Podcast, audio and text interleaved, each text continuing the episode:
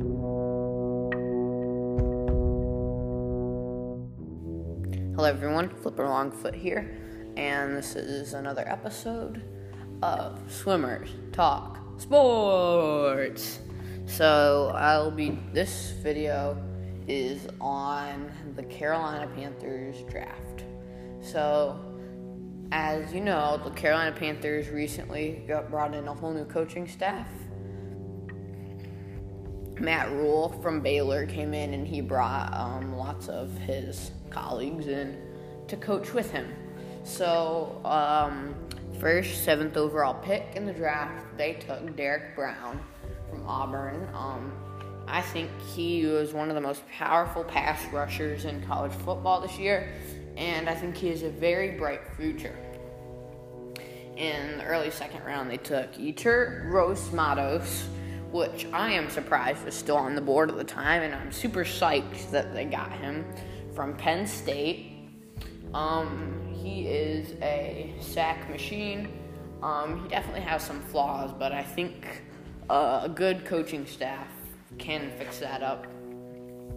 They traded back into the late second round to grab Jeremy Chinn, the safety from Southern Illinois. Um, he's what I call positionist player that fits very good into this modern NFL. Here's a quick message from Frank the Flopper. Um, so pretty much the whole entire Panthers defense is pretty much rookies, but not the whole entire most of them. But yeah. Thank you, Frank. So, as I said earlier, the Panthers were the very first team in NFL history to spend a whole entire NFL draft on defense. So anyway, back to where I was. Um, then they took Kenny Robinson, safety from the XFL, who sadly filed for bankruptcy after COVID nineteen broke out. But um, he said that no, it wasn't him. Sorry, that was PJ Walker, the Panthers' backup quarterback, who was also from the XFL. That oh, that played for Matt Rhule at Temple.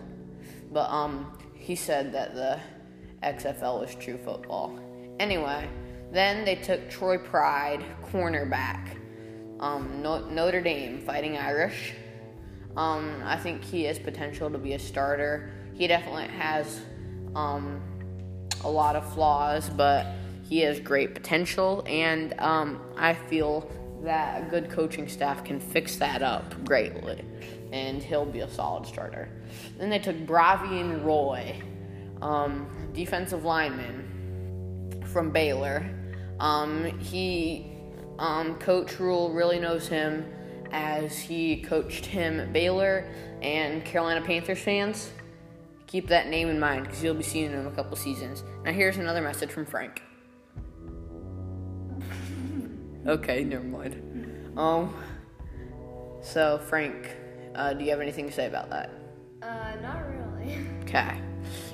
But anyway, back to where I was. They concluded the draft by taking Stanley Oliver Thompson III.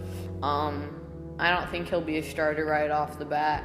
He might get some starts if someone gets hurt, but um, I don't think he'll be a starter anytime soon. He may develop into one, but yeah, I just don't see um, very much potential in him. I'm sorry but I really don't.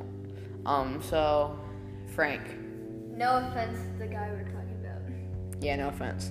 But, um, yeah, so, um, overall, I'd give them a B plus.